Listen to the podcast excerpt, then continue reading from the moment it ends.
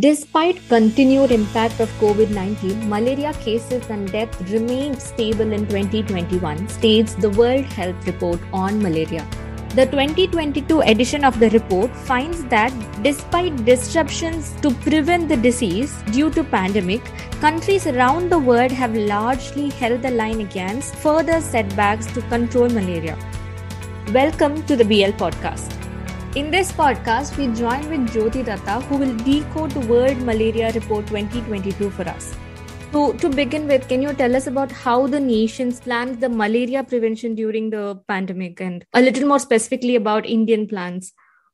Right. Thank you, Jayapriyanka, for having me.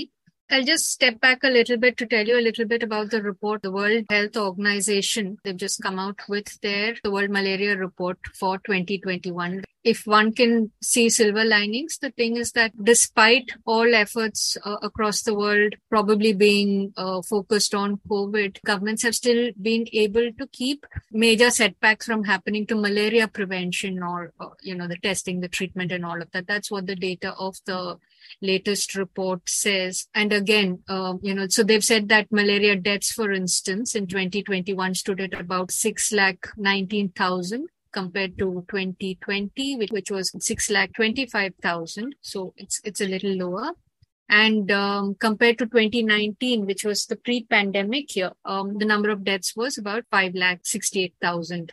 A, a note on data, as always, you know, here it's not just about numbers. Finally, every number that we are talking about here is a life and, and a person and the family around it. So that is something that the report has pointed out. By and large, what they have said is that some of the efforts that governments have put forward, whether it is distributing insecticide-treated mosquito nets to people or whether it was uh, diagnostic kits or medicines, and all of that has seen an improvement and has seen uh, greater distribution last year. So from what we understand, the first year of COVID had really hit services, but I think governments, what, what the report seems to suggest is that governments have recouped and managed to uh, get some, you know, level of prevention back. Now, when we are talking of India, India is a high burden country for malaria. So that, but that said, there has been a slight decline that has been seen in the number of deaths. Globally, the number of cases for malaria uh, in twenty twenty-one was at two hundred forty-seven million.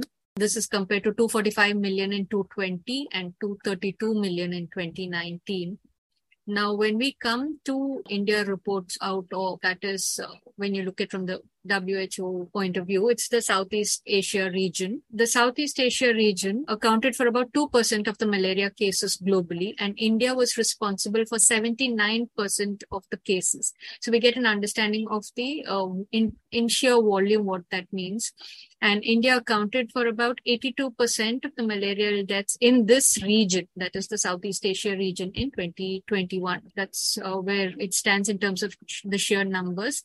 But India has been, um, you know, moving towards, you know, with efforts to eradicate malaria by twenty thirty. So there have been a lot of efforts that are already on. That includes in terms of uh, the surveillance, the medication and diagnosis and all of that. And the thing, um, challenge for India really is um, sometimes the hilly regions, uh, you know, so in terms of access, you know, when you have hilly regions and forest regions, you have a lot of mosquitoes there, with malaria being a vector-borne disease. So that's, that's part of the challenge.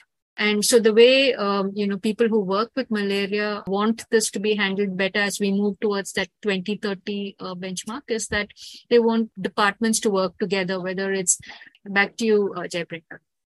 So moving on, you mentioned about the malaria numbers that the, you know, the World Health Report globally presented. I, I see there is a kind of conflict between uh, W H O estimates and the official government data. So how should we see that? And have you got any reply from the government on this?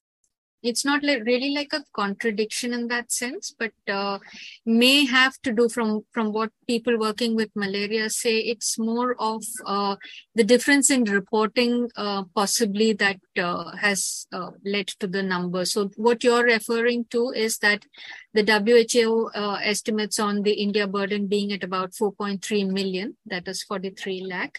And the official Indian government, uh, you know, numbers pegging it at about a lakh and sixty thousand. Now, from people who work on malaria, and we have, uh, you know, the Indian arm of a U S N G O, for instance, called Malaria No More, uh, who work in India in from states like Orissa, which which is a high endemic state. Now, they have commented on this discordance in numbers. You know, what their country director seems to have said in a statement yesterday is that the discordance in numbers possibly because a lot of treatment is done in private institutions. And, and what you need to do when something like that happens is, uh, as we see in T B, where uh, tuberculosis is made a notified disease. So which means if you have a private uh, doctor treating you, you're supposed to also tell the government so that it's there on their records and that, it, you know, that data is captured. So um, that needs to be done with malaria so that, uh, you know, uh, treatment that is being done in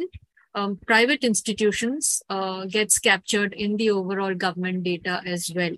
So we'll still have to see on that whether uh, that's exactly what is causing this uh, discordance in numbers. Yeah.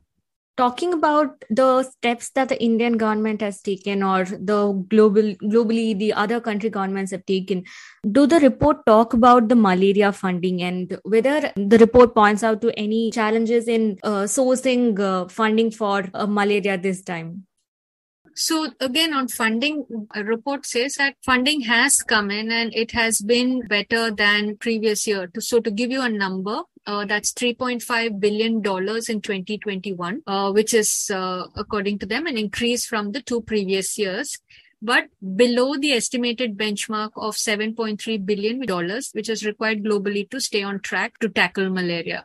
Now, you know, you have to understand that uh, malaria is just one of the many public health concerns that are there across the world that need to be addressed. So there are so many things that are seeking similar attention in terms of funding. So is there pressure on funding? Yes, there is pressure on funding, but there are uh, several agencies like you have, you know, Global Fund for uh, H I V, AIDS and malaria, which uh, looks to raise funds. And but uh, going by the report uh, at three point five billion, still, still short of pretty much at the halfway mark of the seven billion odd that is required. Uh, there's one thing which is in terms of the money that is required, but there are other challenges that malaria control face, uh, which is not just things like the pandemic, but also you have wars and, you know, you have strife uh, torn regions, um, which becomes, you know, when you have a war torn region or a strife hit region, you, it becomes difficult to carry out control measures like distributing insecticide treated nets and stuff like that to access, you know, or, or to have better uh, distribution of diagnostic kits or to have surveillance in such regions. But we do have a good example from Sri Lanka where despite their, um, you know, the strife that was there, they did eradicate malaria. So there, there is a positive there as well that the efforts were on and they could control.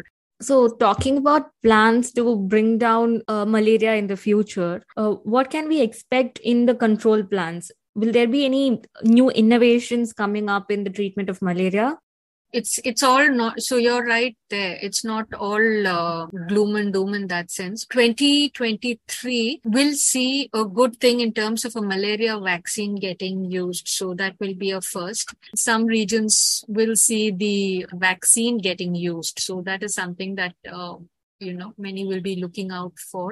The other things that... Um, There are many in the pipeline. There are more vaccines in the pipeline. And so what happens now is nets that are given. One is just the basic mosquito net. The other is it's treated with insecticide, you know, to prevent mosquitoes from getting there. And so people are looking at um, longer lasting insecticide combinations, for instance.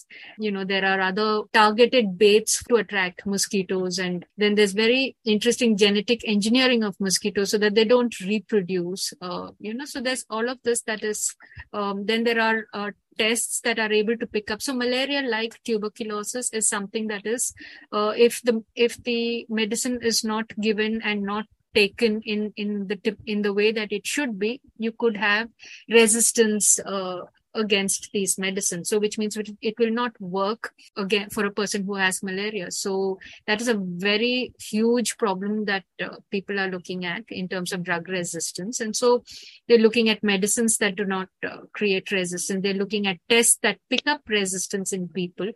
So all of these tools are um, some of the exciting scientific tools that are there. So that's something to watch out for.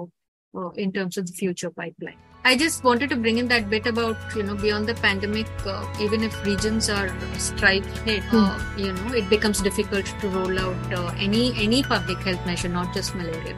Thank you very much for joining this podcast today and explaining the W H O's malaria report to us, ma'am. Yeah, thank you so much.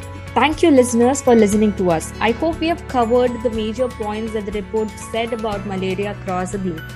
Stay tuned until we get back to another podcast. This is Jayapriyanka signing off.